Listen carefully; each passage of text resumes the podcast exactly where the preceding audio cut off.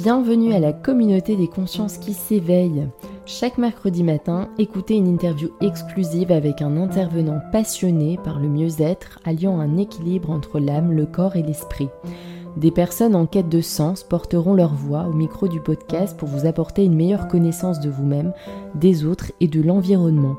Il y aura aussi bien des thérapeutes que des médecins, des auteurs, mais pas que, puisqu'il y aura aussi des artistes, des réalisateurs, des journalistes et des porteurs de projets sens.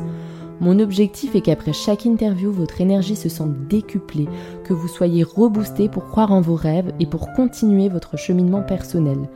Je m'appelle Evelyne Danglo, je suis professeure de français langues étrangères, mais aussi passionnée par le fonctionnement de l'humain, un brin idéaliste et rêveuse. Je suis convaincue que nous sommes des êtres illimités et que nous pouvons transcender toutes nos croyances limitantes pour arriver à une meilleure version de nous-mêmes sur Terre. Pour soutenir ce projet Sens, vous pouvez vous abonner au podcast pour suivre tous les épisodes, vous abonner à la newsletter sur le lien Linktrambio via le compte Instagram ou Facebook, nous suivre sur les réseaux mais aussi faire un don ou commander un Zafou ou Bolster de la marque Consciousness, fabrication française et produits de grande qualité assurés. Très belle écoute, à bientôt. Bonjour aux consciences qui s'éveillent. Aujourd'hui, je suis très très contente d'être aux côtés de Nathalie. Bonjour Nathalie. Bonjour Evelyne. Comment tu vas? Bien, bien. Bah, comme, comme tu le disais, on a besoin de s'ancrer là aujourd'hui. Euh, exactement. C'est ce qu'on a fait justement juste avant de commencer ce podcast. Donc on commence bien. ouais. Alors je vais faire une, une, présentation aussi pour les personnes qui ne te connaissent pas encore. Euh, tu es docteur en médecine, spécialiste en santé intégrative et en Ayurveda. Tu es aussi yoga thérapeute, tu es autrice, tu es créatrice de voyages sensoriels. Donc, tu es vraiment multitâche, hein, multicasquette, comme j'aime le dire aussi. Tu animes des ateliers sur le féminin et l'Ayurveda. Tu enseignes aussi le yoga, la méditation. Tu as notamment créé l'Institut de santé intégrative pour créer des ponts entre la médecine conventionnelle, justement, et les sagesses ancestrales, les sagesses anciennes, euh, donc afin d'œuvrer, en tout cas, la science de demain. Aujourd'hui, tu es pleinement investi puisque tu as créé ton, spectacle d'ailleurs. Euh, qui s'intitule Danser avec le chaos, où tu nous partages tes découvertes. Donc aujourd'hui, ça va vraiment être l'objet euh, de notre podcast, de notre interview. Tu as aussi animé un TED Talks. Enfin, il y a vraiment plein de choses très intéressantes. Mais je voulais aussi, dans un premier temps, te poser la question de qu'est-ce qui t'a mené vers ce cheminement, justement Qu'est-ce qui t'a fait cheminer de cette médecine conventionnelle vers les sagesses anciennes? Est-ce que tu peux nous parler de ton cheminement? Yes. Bah, est-ce que vous avez quatre jours? C'est toujours, euh, un, casse-tête pour moi de, de partager ma passion qui m'anime depuis euh, tant d'années. Je sais même plus, je compte plus tellement. je pense que depuis toute petite, je suis fascinée par le vivant. Et en fait, euh, bah, c'est pour ça que j'en ai fait un spectacle d'une heure quarante. Comme ça, au moins, je dis tout. je le mets en scène et puis les gens expérimentent. Mais sinon, pour répondre quand même à ta question de manière synthétique, euh, donc comme je vous disais, j'étais toujours passionnée par le vivant. D'ailleurs, à l'âge de 15 ans, euh, je pensais que je voulais devenir astronaute pour voir la Terre depuis l'espace et pour euh, voilà, me laisser émerveiller par ce bijou. Euh, ça a d'ailleurs fait rire mon prof principal à l'époque où j'avais écrit dans la fiche à la rentrée, tu sais, qu'est-ce que tu veux devenir plus tard? Astronaute. Il m'a regardé en souriant du coin de l'œil. Et donc ça, c'était à Pondichéry, au lycée français de Pondichéry. Mhm. Parce que euh, je pense que cette soif de créer des ponts entre ce qui en général est séparé, là par exemple euh, la spiritualité et la science, ou la conscience et la matière, toujours habité. Peut-être parce que je suis née en France, en région parisienne, mais que mes parents sont nés en Inde et que j'ai grandi entre ces deux cultures. Ce qui fait que pour moi, dans mon cerveau, c'est facile d'associer euh, une analyse très scientifique, très cartésienne, à une expérience spirituelle. Moi, ça ne me choque pas, en fait, c'est naturel pour moi. Et très vite, pendant la fac de médecine, quand je me suis rendu compte que finalement, on ne s'intéressait pas tellement au vivant, mais plus à la maladie, mince, il y a un truc qui me manque. Et c'est là où je suis reconnectée aux sagesses ancestrales de l'Inde et que j'ai découvert l'Ayurveda, que j'ai commencé à, étudier et que bah, à la fin de mes études de médecine, je me suis dit, je vais retourner en Inde pour me former à l'Ayurveda parce que je sens qu'il y a toute une partie de moi qui n'est pas nourrie de mon besoin de comprendre le vivant. Et voilà, peut-être que déjà de poser ça, ça répond un peu à ta question. Et puis, au fur et à mesure qu'on va danser ensemble, bah, il y aura d'autres éléments qui vont émerger. Complètement. Mais il y a aussi, heu, une citation, hein, heu, que tu que tu dis: «Fais du bien à ton corps pour que ton âme ait envie d'y rester». Mmh. Est-ce que Ça, tu peux nous en dire plus? Bien sûr, oui, beh, en fait, j'ai compris, heu, lors de mes recherches pour comprendre le vivant et grâce à l'Ayurveda et puis après toutes les autres formations que j'ai suivies, je pense que ça parlera à certaines personnes quand je dis le syndrome de la carte d'étudiant chronique. Mmh. Quand on commence à s'intéresser à, mmh, quelque chose d'aussi complexe que le vivant Ouais. il y a pas juste une formation qui va répondre. Et moi, j'ai vécu ça, heu, je me forme en yoga thérapie, là, je rencontre quelqu'un qui fait de l'hypnose, j'ai envie de faire de l'hypnose. Puis Oui. après, je rencontre quelqu'un qui fait du tai chi et on voit qu'il y a tellement de choses qui se recoupent que voilà, j'ai vraiment eu ce besoin de comprendre et après j'ai aussi cette capacité à synthétiser et c'est là où je me rends compte que dans toutes les sagesses ancestrales et y compris les pratiques plus modernes, mais qui s'inspirent des sagesses ancestrales, c'est que pour revenir à cette notion d'homéostasie, c'est-à-dire cette zone d'autorégulation physiologique dont notre corps est capable, ça passe par un certain nombre de d'alliés. J'en parle d'ailleurs dans mon dernier livre, Devenir sa propre médecine. Et le corps est un de ces alliés précieux. Mmh. Et il se trouve que ce corps, en médecine occidentale, on l'a rendu objet passif, malade, mais on a oublié qu'il a des capacités d'autorégénération. C'est pour ça que pour moi, c'est indispensable de revenir au corps et pour moi, le corps est une porte vers notre dimension profonde, notre âme et j'étais tombée sur ce proverbe universel: «Fais du bien à ton corps pour que ton âme ait envie d'y rester» et ça a été un peu le Mmh mh. le, le mantra qui a accompagné mon 1er livre, Ma détox ayurvédique colorée, qui est sorti en 2017. Mmh. D'accord, c'est hyper intéressant. En fait, c'est vraiment ça, quoi. Ça a été ton fil conducteur Mmh. aussi, qui t'a permis aussi de te rendre compte que, heu, c'est ce que tu cites aussi, avant de tomber malade, heu, c'est important aussi de prendre soin de son corps, de de faire de la prévention, chose qui est oubliée dans la médecine conventionnelle. Oui, chose qui est oubliée et je rajouterais et qui où la médecine conventionnelle, on scinde tout. Tu vois, aujourd'hui, on parle beaucoup de la santé mentale parce qu'on voit que c'est un vrai sujet et qu'avec, heu, la technologie et le fait qu'on soit tous branchés tout le temps sur internet, c'est vrai que ça ça c'est des c'est une charge mentale qui perturbe le fonctionnement Mmh. de notre santé mentale, mais pour moi, on peut pas la séparer du corps parce que justement, c'est dans le corps qu'il y a peut-être des solutions. Tu vois, en rééquilibrant Oui. l'activité mentale, de revenir dans le corps, ça permet de d'équilibrer finalement notre système nerveux autonome Mmh. et sensoriel. Donc il y a tous ces mécanismes d'autorégulation qui partent de toutes les parts de nous. Comment quels sont, heu, les outils en tout cas? Qu'est-ce qui est proposé, heu, à l'Institut de santé intégrative? Alors l'Institut de santé intégrative, c'était mes 5 premières années quand j'ai quitté mon 1er poste de médecin de prévention chez les pompiers de Paris, D'accord. 1re vie, professionnelle. Oui. Ensuite, j'ai créé l'Institut de santé intégrative pour, hem, en tant que conférencière et formatrice pour former des soignants conventionnels, mais aussi des entreprises à cette vision intégrative du vivant. Et il y a 5 ans, la vie m'a emmenée en Guadeloupe. C'était pas du tout prévu et je suis tombée amoureuse de l'île. J'ai rencontré mon compagnon là-bas et là, du coup, j'ai, heu, voulu axer mon accompagnement autour des outils de santé intégrative, en particulier aux femmes. Donc mon activité aujourd'hui, elle se focalise essentiellement sur, heu, l'école que j'ai créée pour les femmes qui s'appelle la Tribe Empowering School. Parce que je me rends compte que les femmes, on est, on a cette double contrainte de devoir réussir dans un monde hyper performant. Mmh. Et je m'étais rendue compte que, heu, alors que je faisais ce qui m'éclatait, conférencière formatrice, à la fin de chaque année, je terminais sur les rotules. D'accord. Mmh. J'avais trop été la femme feu, heu, qui réussit, qui dit oui à Mmh. tout et et en fait, je me disais: «Mais comment ça se fait que j'arrive pas à prendre soin de moi alors que je suis une spécialiste de la santé intégrative? Mmh Qu'est-ce qui fait que malgré tout, j'ai des automatismes qui reviennent et que je dois absolument, heu, faire ma to-do list, Mmh rentrer dans une Ouais. case?» et et et en fait, c'est grâce à ce switch d'aller m'installer en Guadeloupe que je me suis obligée à me poser et que j'ai réalisé que j'avais, au-delà de mon feu, d'autres éléments qui étaient là pour soutenir mon feu. Donc ça, c'est un langage un peu ayurvédique.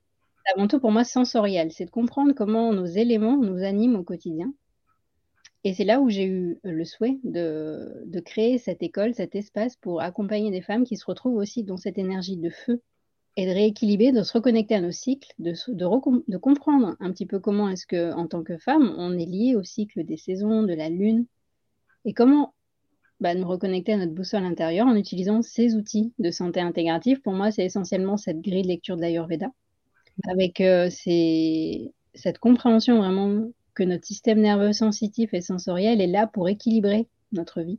On peut apprendre à le développer et c'est là où le yoga, la yoga thérapie nous aide.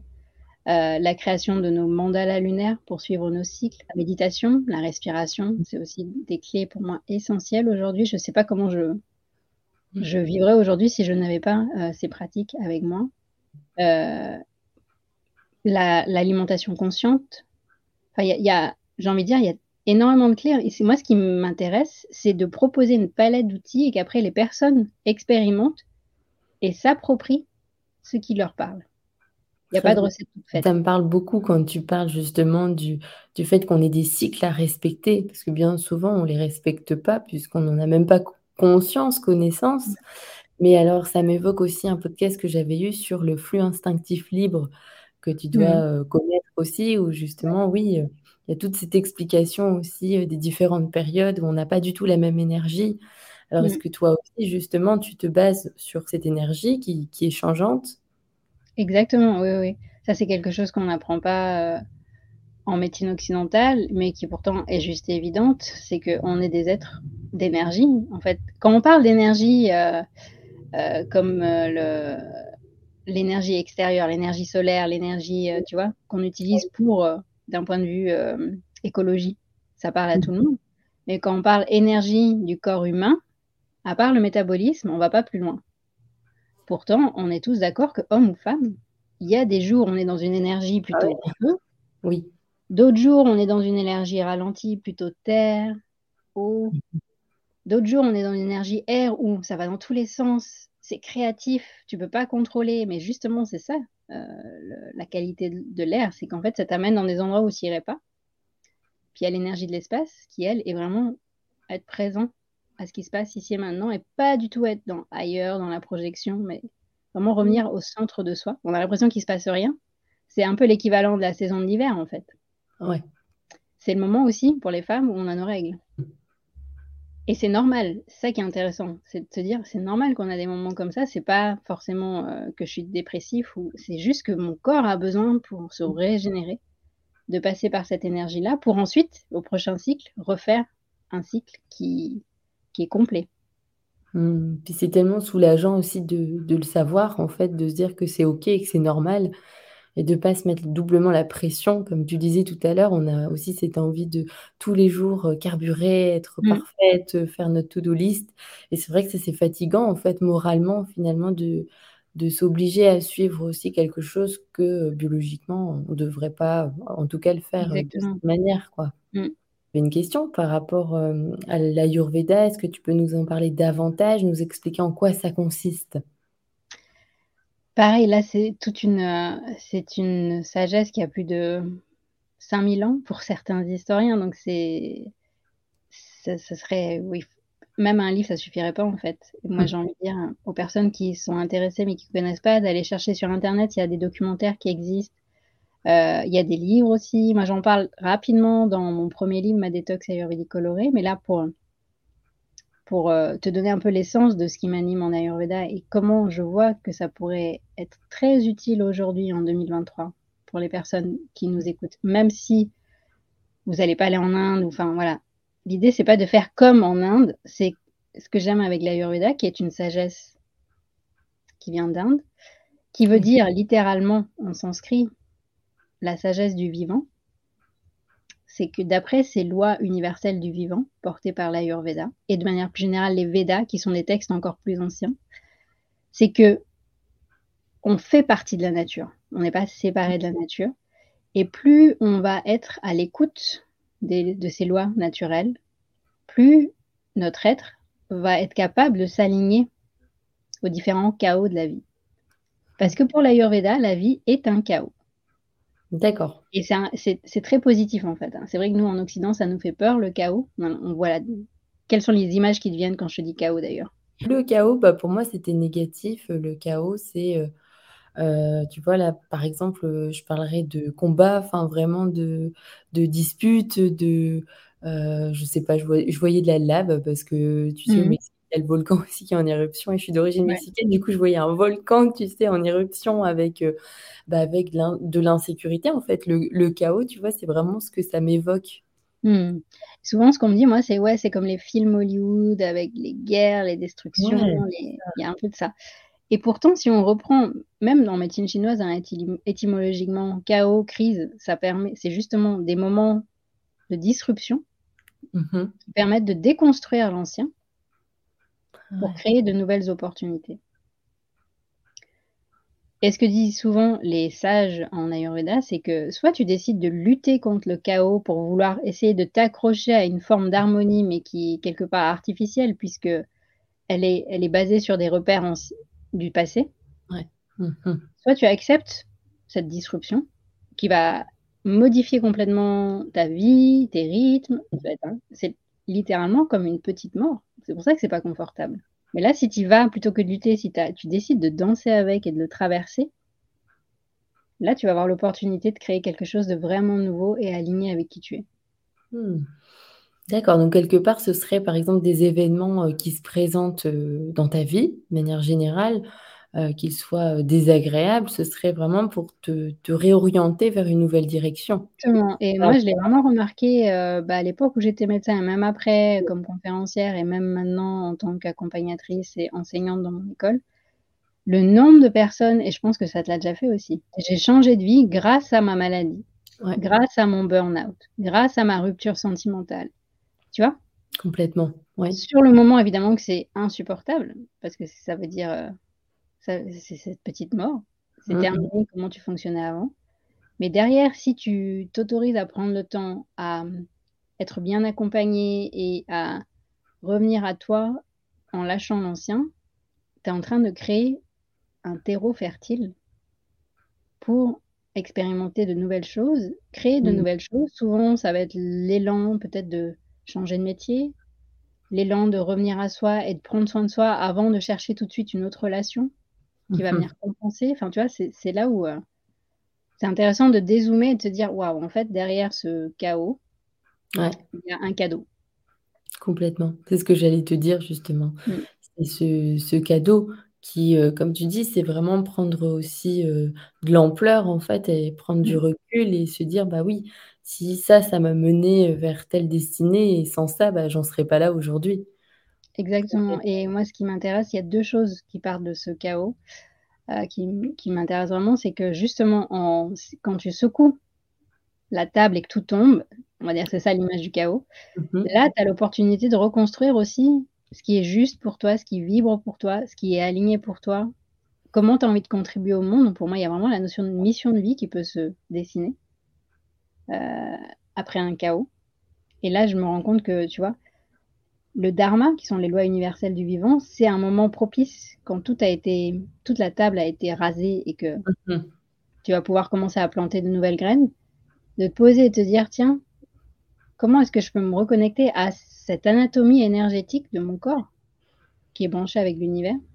bah, c'est une belle opportunité, ça, c'est la 1re chose et la 2e chose, ce que moi je traverse individuellement en tant que chaos bah, peut-être qu'on est tous en train de le vivre à l'échelle collective et c'est peut-être ce qu'on est en train de traverser aussi dans cette grosse crise qui s'arrête plus en fait, quelque part et de Complètement. mettre ça en tête et de se dire: «Waouh, en fait, on est en collectivement en train de créer quelque chose de nouveau donc heu, serrons-nous les coudes».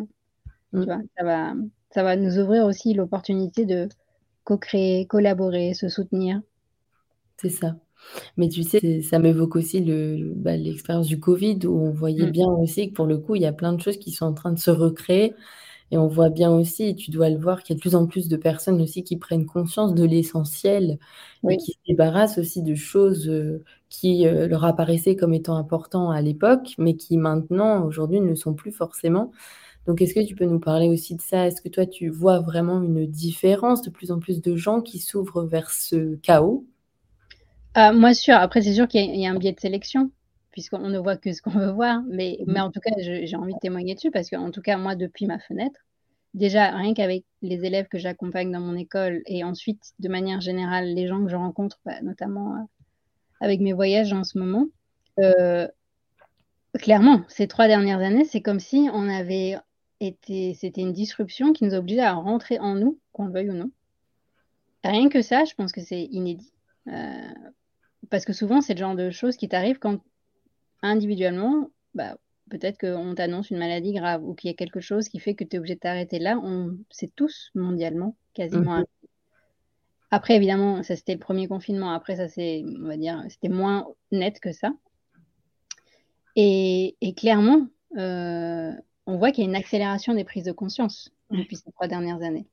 Là où, quand moi j'ai commencé avec la santé intégrative, je faisais mhm. attention dans les conférences en fonction des milieux où j'allais à pas mm. utiliser des mots comme chakra, comme euh, voilà, pour, pour pas brusquer les gens, on va dire. Ça, c'était il y a 10-15 ans. Aujourd'hui, mais j'entends dans le bus, dans le métro, euh, des gens qui utilisent facilement ces mots sanscrits. Et à la limite, si tu en parles pas, on te regarde un peu bizarrement.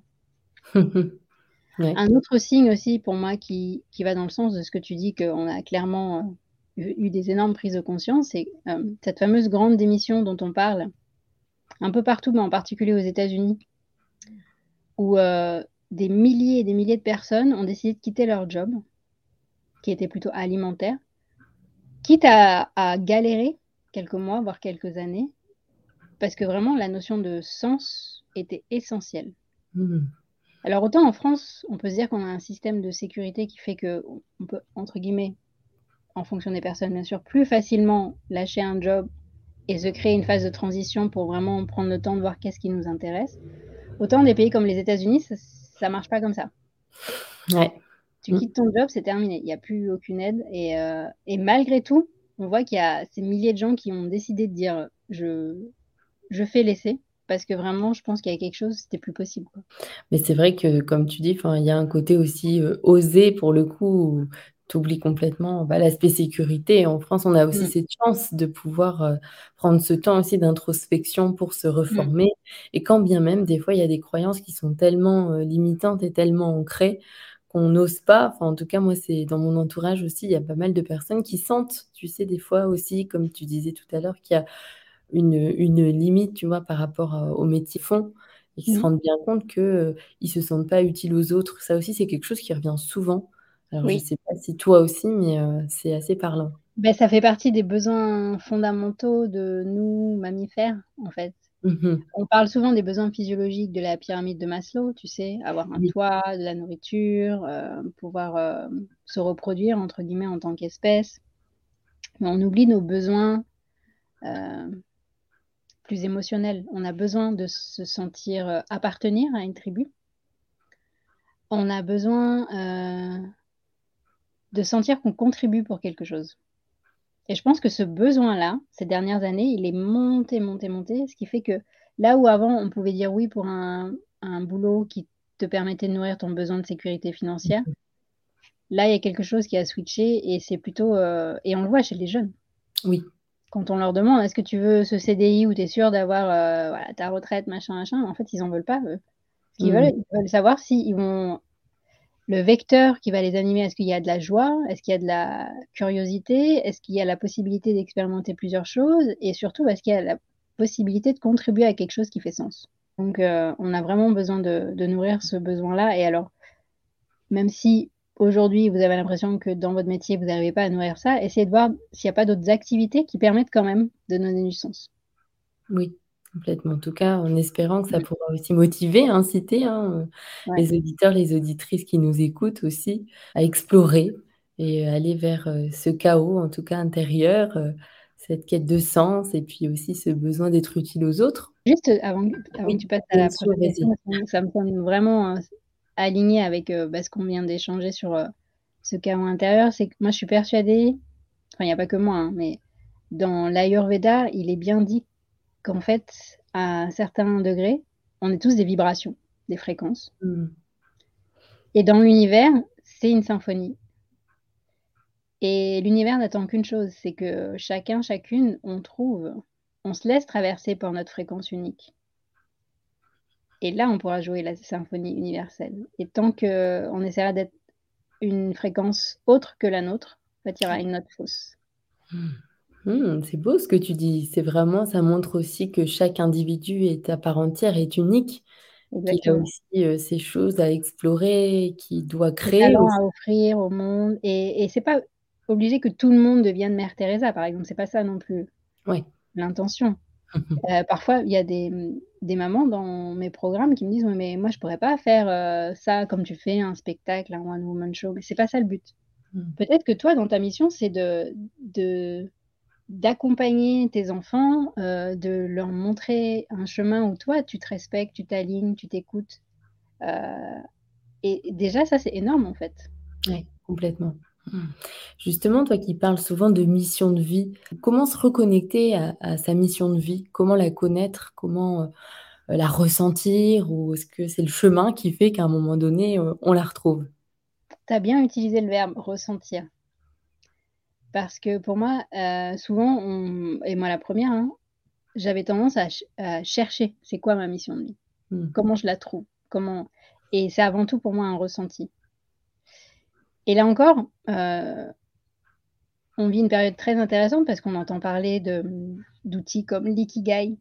C'est un outil japonais qui permet, par exemple, de d'essayer de poser, heu, concrètement quels sont tes talents, qu'est-ce que tu as envie d'offrir au monde, de quoi le monde a besoin, comment est-ce que tu peux te rémunérer. Donc c'est hyper intéressant pour cheminer sur cette question de la mission de vie. Moi, je suis allée un cran un peu plus loin Mmh mh. où, heu, encore une fois, heu, je pense que vous avez compris maintenant, je suis fan du système nerveux sensoriel parce que je suis persuadée qu'il y a plein de signaux faibles qu'on est capable de capter avec notre conscience quand elle est vraiment, heu, dans un état d'ouverture et hem et du coup pour, heu, aiguiller un petit peu les personnes qui ont envie de savoir comment être le plus aligné possible devant cette fréquence finalement, parce que pour moi la mission de vie c'est une fréquence. C'est cette fréquence unique que chacun, chacune porte. Bah, moi j'ai créé une boussole qui s'appelle la boussole du Dharma Flow, en lien avec les lois de l'univers, qui est constituée de 8 rayons, qui sont 8 ressentis, on va dire, 8 intelligences, que plus on va apprendre à les nourrir, ces 8 intelligences, plus on va avoir cette capacité à ressentir ce qui est juste pour nous. Comment est-ce que l'activité, les activités que nous faisons comme un métier, ça nous nourrit ou pas? Ouais. Et comment, en cultivant au quotidien ces 8 intelligences, la vie va faire qu'on va co-créer avec elle et qu'elle va nous offrir les opportunités, les rencontres qui vont faire qu'on va se trouver à un moment donné au milieu de cette boussole, c'est-à-dire dans cet endroit où tu nourris pleinement ces 8 intelligences. Mmh. D'accord, ouais. Parce que je voulais aussi rajouter quelque chose, c'est que finalement, heu heu, il y a vraiment cet, heu, cet univers aussi qui nous ouvre les portes, en fait. Dès lors où, tu sens que tu es aligné avec ce que tu fais et ce que tu aimes, en fait, tu vas rencontrer la bonne personne au bon endroit, l'opportunité qui fait que ça va te donner envie de continuer même, heu, le enfin, il y a des jours aussi où tu peux te remettre en question. En même temps et oui, du coup, tu vois, je pense que, mmh, tu dois sûrement connaître Deepak Chopra? Oui.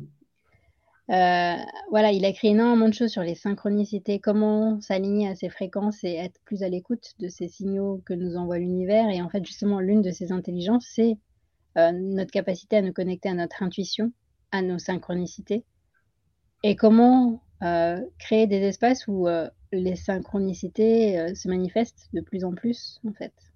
Mmh. Ça, c'est un exemple. Il me semble que tu avais fait aussi, une de ces formations aux États-Unis? Oui, ouais, ouais. Ouais, c'était ça faisait partie aussi de ton parcours.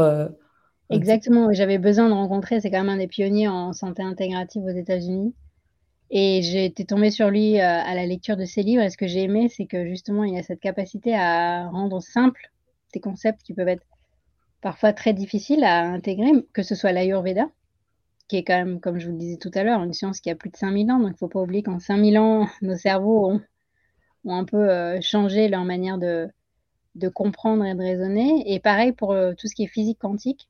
Je trouve qu'il Mmh a un mh. langage très simple pour parler de cette discipline qui est étonnante, mais qui peut nous perdre facilement aussi. Mmh. Alors, est-ce que tu peux aussi nous parler de la yoga thérapie? Est-ce qu'elle est reconnue en France ou pas? Et en quoi elle consiste? Alors, elle est reconnue en France, ça dépend par qui. Elle est reconnue par les personnes qui la pratiquent, ça c'est sûr. Ouais. Hem, la yoga thérapie, c'est on va dire une branche du yoga. Donc le yoga lui-même, c'est, c'est l'art de se connecter à tous ses corps, son corps physique, ses émotions, ses pensées, euh, son corps de ressources, c'est-à-dire euh, tous nos potentiels, et puis nous relier à notre âme. Et la yoga thérapie, c'est une discipline qui a été développée euh, en particulier dans les années 70 en Inde, et qui est reconnue en Inde, par exemple, par le ministère de la Santé, comme l'Ayurveda et comme d'autres médecines ancestrales indiennes. Et dans ces années 70, il y a aussi des, euh, des yogis occidentaux qui ont décidé de développer cette yoga thérapie dans leur pays d'origine, notamment en France. Bah, il y a différentes personnes qui ont lancé euh, cette, ce mouvement. Euh, moi, je me suis formée avec Lionel Coudron, qui est médecin. D'accord. Et qui est aussi yoga thérapeute. Il a créé un institut de yoga thérapie. Et ce que j'ai aimé dans, dans cette discipline issue du yoga, c'est que c'est un yoga spécifique pour euh, accompagner des personnes qui sont malades, soit de mmh. maladie mentale, soit maladie physique. Et du coup, il y a une adaptation supplémentaire par rapport au yoga plus généraliste. Mmh Et c'est intéressant parce que c'est un espace où il y a à la fois des soignants conventionnels qui veulent apporter des outils de yoga dans leur pratique, mais il y a aussi des professeurs de yoga qui veulent en savoir un peu plus et qui se forment du coup à... Alors, c'est pas un cours de médecine, parce que la médecine, c'est quand même 10 ans, mais ce sont les, bases du fonctionnement du corps humain, de l'anatomie, de la physiologie, de la chimie. Et, du coup, c'est vraiment un, espace de rencontre, quelque part intégratif, avec différents professionnels de la santé. Donc, c'est vraiment adapté, comme tu disais, aux personnes qui ont des, qui ont des soucis en fait, de santé, mm. que ce soit physique ou alors enfin, mental. Exactement. J'avais aussi une question euh, concernant euh, quel serait ton futur idéal dans le sens, euh, toi qui es très investi aussi dans la transmission, voilà, quel serait euh, ton idéal en tout cas? Est-ce que c'est que la médecine conventionnelle puisse vraiment s'ouvrir à ce genre de, choses? Ou alors est-ce que tu penses que ça demande encore du travail et du temps et de la patience? Euh, ça demande du travail, du temps et de la patience, ça c'est sûr, mais mon rêve, j'y crois et je suis persuadée qu'on est nombreux et nombreuses à y croire. c'est je reprends finalement parce que j'ai posé cette question il y a 20 ans à des pionniers en santé intégrative que j'ai rencontrés aux États-Unis et je pense en particulier à une femme, je vais la mentionner juste après, mais mon rêve, c'est qu'on parle même plus d'intégratif, que la médecine soit par essence intégrative, tu vois. Ouais. Qu'on n'ait plus besoin de justifier, toi, tu es là pour le corps physique, toi, tu es là pour la naturo. En fait, que ce soit évident que tout se mélange et qu'on ait acquis suffisamment de sagesse pour créer des lieux d'intelligence collective où les personnes seraient reçues par une équipe de soignants au sens large, des médecins, des infirmiers, des thérapeutes, des, des chamans, des... enfin tu vois, il n'y ait plus cette barrière entre conventionnel et non conventionnel. Mhm. Ouais, parce que là, on, les voit euh, C'est Tracy Godet, qui est une euh, médecin américaine. Elle est quand même euh, médecin-chef des vétérans aux États-Unis. C'est quand même un poste euh, assez important. Et elle, en fait, elle est depuis, euh, depuis qu'elle est étudiante en médecine, elle rêve de médecine intégrative. Donc, euh, c'est ça qui est intéressant, c'est qu'aux États-Unis, ils sont assez avancés. On s'en rend pas compte, nous, de France. On, voit que de d'ici, on a l'impression qu'ils sont très orientés médecine conventionnelle, ce qui est le cas. Oui. Mais ils ont du coup aussi développé des espaces de médecine intégrative. Par exemple, tu as des services de médecine intégrative dans des gros hôpitaux comme euh, le CHU de Massachusetts, qui est rattaché à Harvard. Il y a un service de médecine intégrative. En Arizona aussi, qui est un grand euh, centre hospitalier universitaire, ils ont un centre de médecine intégrative. Est-ce que tu aurais envie euh, de partager quelque chose aux consciences qui s'éveillent Peut-être, voilà, ce que tu veux. Alors, je sais que c'est la question un peu que je pose à tous les intervenants et toutes les personnes que j'interviewe. Bah, moi, ce qui me vient spontanément, parce que je suis dans cette énergie-là depuis, euh, depuis deux mois, maintenant même plus, euh, depuis le début de l'année, j'ai traversé une grosse euh, phase de remise en question ces trois dernières années, où j'ai ressenti énormément de colère par rapport à comment est-ce que les gouvernements prenaient en charge tout ce qu'on était en train de traverser. Cette colère, j'ai réussi à la, à la manifester en écrivant mon dernier livre, Devenir sa propre médecine le fait qu'il soit sorti, que j'ai commencé à avoir des retours, des personnes qui l'ont lu, ça m'a permis de commencer à digérer ma colère. Mmh. Et là, maintenant, depuis le début de l'année, heu, je m'ouvre à la médecine de l'humour. D'accord. Alors en quoi ça Voilà, peut-être que ça peut parler aux Ouais. personnes qui nous écoutent. Si vous aussi, vous avez eu ce feu qui qui a questionné, qui n'a pas compris, qui était dans une forme de de de de révolte quelque part, hein. Moi, j'ai vraiment senti l'énergie, heu heu, de nos ancêtres qui ont dû se rebeller et heu, dire: «Non, c'est pas possible». Enfin, tu vois, pour moi, il y a quelque chose qui se reproduit aussi de l'ordre du transgénérationnel en ce moment. Et beh, l'humour, j'ai l'impression que ça peut être aussi une médecine très puissante et c'est à la fois, ça nous permet de prendre de la hauteur, mais aussi d'être bien dans le concret, dans la matière et d'aller voir justement ce qui ne va pas. À la fois en micro dans nos fonctionnements personnels, mais aussi en macro dans le fonctionnement des sociétés. Mmh. C'est comme ça, en fait, que pour moi, cette médecine de l'humour, elle s'est traduit par la création de mon spectacle, Danse avec le chaos, qui est en train de je suis en train de le lancer et de proposer des représentations maintenant. Mmh. Alors est-ce que tu peux nous en parler de de ce spectacle, de ces représentations? Oui, alors c'est vraiment parti sur un coup de tête et en même temps, avec du recul, je me rends compte que c'est une suite logique. Heu, le livre, ça a été un peu le grand frère. Ensuite, mh. j'ai eu la chance de faire un un une conférence TEDx l'année dernière Oui. en Guadeloupe. Là aussi, de mettre en scène finalement, heu, mon parcours, mes recherches et ce qui me mh. passionne. Alors 12 minutes, c'était très court. Mais du coup, j'ai une très bonne coach qui m'a dit: «Écris tout ce que tu veux écrire, après nous, on extraiera les 12 minutes» et le reste, finalement, c'est devenu le le spectacle. Ah ouais, OK. Et ce spectacle, donc si s'il fallait que je vous fasse un petit pitch, c'est, hem, la capitaine Doc la Luna, en uniforme de pompier qui commence et qui embarque le public dans un stage commando pour devenir expert en chaos créateur. Mmh. Parce qu'on n'a pas le choix. À l'heure où où, heu, on est là, on a tellement de crises qui s'enchaînent qu'il va falloir apprendre à développer nos intelligences naturelles que l'intelligence artificielle n'a pas. Mmh. Mmh. Et j'embarque les personnes dans une aventure où on va explorer ces fameuses 8 intelligences. Si vous vous rappelez, je vous ai parlé de la roue du Dharma Flow et des 8 intelligences, en fait, c'est les mêmes. D'accord. Juste qu'on va les découvrir d'une manière très ludique où je fais faire des expériences entre respiration, danse, hem activation de son microbiote par la respiration, enfin voilà, il y a plein de de petits ingrédients comme ça, moi, que j'aime utiliser dans mes conférences, dans mes formations et que là, bah, je propose en direct. Et ça on crée vraiment une énergie de groupe très intéressante. Et ce qui est nouveau aussi peut-être, c'est que, mmh, ça c'est tout c'est grand public. C'est pas un public d'initiés qui est déjà, heu, passionné par, heu, la conscience, par justement ça ouvre à des personnes qui peut-être se sentent attirées, voire même qui ne connaissent pas grand-chose, mais qui se disent: «Tiens». «on va passer un bon moment» et c'est ça qui c'est ça qui me plaît aussi, c'est cette énergie de réconciliation, d'arrêter de séparer les gens. Oui.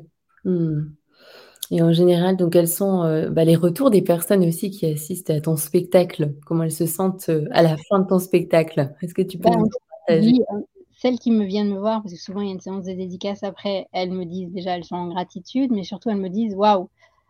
Il y a des personnes qui me disent: «C'est drôle parce que concrètement, j'ai rien appris», dans le sens où ça, c'est des personnes qui sont déjà, mh. dans le développement personnel, déjà dans les chakras. Mais elles me disent: «Mais mais maintenant, ça me permet de rassembler toutes les parts de moi et je sens que je peux oser quelque chose». Mmh. Il y a d'autres personnes qui disent que ce qui c'est qu'elles arrivent pas à mettre dans une case ce qu'elles ont vécu. Mmh mh. C'est un mix de plusieurs choses et qu'elles sentent qu'elles ça va infuser et que ça va leur ouvrir une porte. En fait, j'ai envie de dire ce ce spectacle, c'est avant tout un message de autorisons-nous à être pleinement nous-mêmes. Quand tu dis ça, j'ai mon corps aussi, tu sais, des frissons, heu, mes poils Mmh mh. qui hérissent en me disant que ça fait du bien aussi de l'entendre, de Mmh. s'autoriser à être qui on est réellement et pour ça, ça demande quand même pas mal d'introspection. Ouais, mmh, ça demande l'introspection, mais à un moment donné, on a besoin aussi de, entre guillemets, «confronter» avec d'autres et ce spectacle, c'est un bel espace de confrontation qui est fait dans l'amour, dans l'humour et, euh, et avec Shakira. Waouh, trop bien! J'adore Shakira. Ça donne envie d'y aller en tout cas. Et alors où est-ce que tu te produis? Est-ce que tu as des des dates prochainement? Alors là, c'est en cours. La ces 2 derniers mois, j'étais beaucoup à Paris. La semaine dernière, j'ai fait une représentation complète à Bruxelles, ça a été super. Là, c'est une phase, on va dire, de rencontre et heu, je suis en train de programmer, de préparer maintenant pour l'automne à Paris. Heu, donc je vais avoir les dates bientôt, donc heu, le mieux, c'est peut-être de de me suivre sur les réseaux sociaux, sur Instagram notamment. Et puis, l'intention que j'ai posée et c'est en train de se mettre en place, c'est, en novembre, de faire une représentation à Pondichéry. C'est là où j'ai grandi. Mmh, d'accord. Ah ouais. Mmh. Donc Waouh. Et puis Mmh mh. l'année prochaine, je pense qu'il y aura j'irai faire un tour, hem, en province et dans les DOM-TOM. Ah, ouais. Et au. Québec. Mmh. Waouh, super, donc c'est vraiment ça s'ouvre, c'est international et tu touches plein de publics différents en plus. C'est Donc ça et puis il y a aussi un, un public entreprise. Comme j'ai aussi la casquette de médecin de prévention des risques psychosociaux, je veux aussi, heu, utiliser cette casquette pour, heu parce qu'il y a beaucoup de souffrance dans le milieu de l'entreprise Mmh et on là aussi, on sépare, heu, médecine du travail, RSE, alors qu'en fait, là encore, tout ça, c'est lié quelque part. L'être Mmh humain, il est il est multiple. Complètement. En tout cas, ça donne envie, heu, de de regarder aussi ton spectacle, de se renseigner, de continuer aussi, heu, nos recherches. Merci beaucoup, Nathalie, en tout cas pour ton partage. Aussi te demander si tu avais, peut-être des, des références ou des choses, vers lesquelles on pourrait, heu, tendre, se renseigner ton spectacle, tes ouvrages, voilà, ça peut être tout ce que tu veux à nous conseiller. Mmh, voilà, si la thématique vous a parlé, que vous avez envie d'aller plus loin, bah, j'ai mon livre «Devenir sa propre médecine» qui est sorti aux éditions Erol et c'est vraiment un un beau résumé de, à la fois mon parcours et mon questionnement sur, notre société aujourd'hui, d'où elle vient. Un peu l'histoire de la médecine qu'on nous a pas apprise et qui fait que ça nous impacte encore aujourd'hui. En particulier les femmes, mais de manière générale les êtres humains. Heu et je parle notamment de la colonialisation, de l'esclavage et quel impact ça a eu sur la médecine, occidentale et comment s'en libérer parce que c'est ça aussi qui est important pour moi, je pense, c'est de nous réapproprier et de nous sentir dans notre puissance. C'est pas de rester à voir ce qui ne va pas, c'est de voir ce qui ne va pas pour le transformer. Et puis sinon, heu, de manière très simple, c'est vrai, heu, mon TEDx, il est facilement accessible en ligne, heu, pour en savoir plus sur, heu, comment est-ce que moi cette partie du système nerveux encore méconnue, qui est le système nerveux sensoriel, peut nous aider. Et puis, ouais, bah, je me ferai un plaisir de vous accueillir, au spectacle, si je passe du côté de chez vous. Mais oui, avec grand plaisir. En tout cas, je mettrai bien sûr, heu, en bio, heu, tous tes liens, que ce soit le TEDx aussi, heu, tes ouvrages et puis aussi, ton site officiel, tes réseaux. Pour les personnes qui veulent en savoir plus, n'hésitez pas aussi à commenter. Nathalie sera contente aussi certainement de répondre à vos commentaires. En tout cas, merci, d'avoir pris ce temps avec nous, Nathalie et puis je te dis à bientôt, j'espère, au micro de l'éveil des consciences. Merci Evelyne.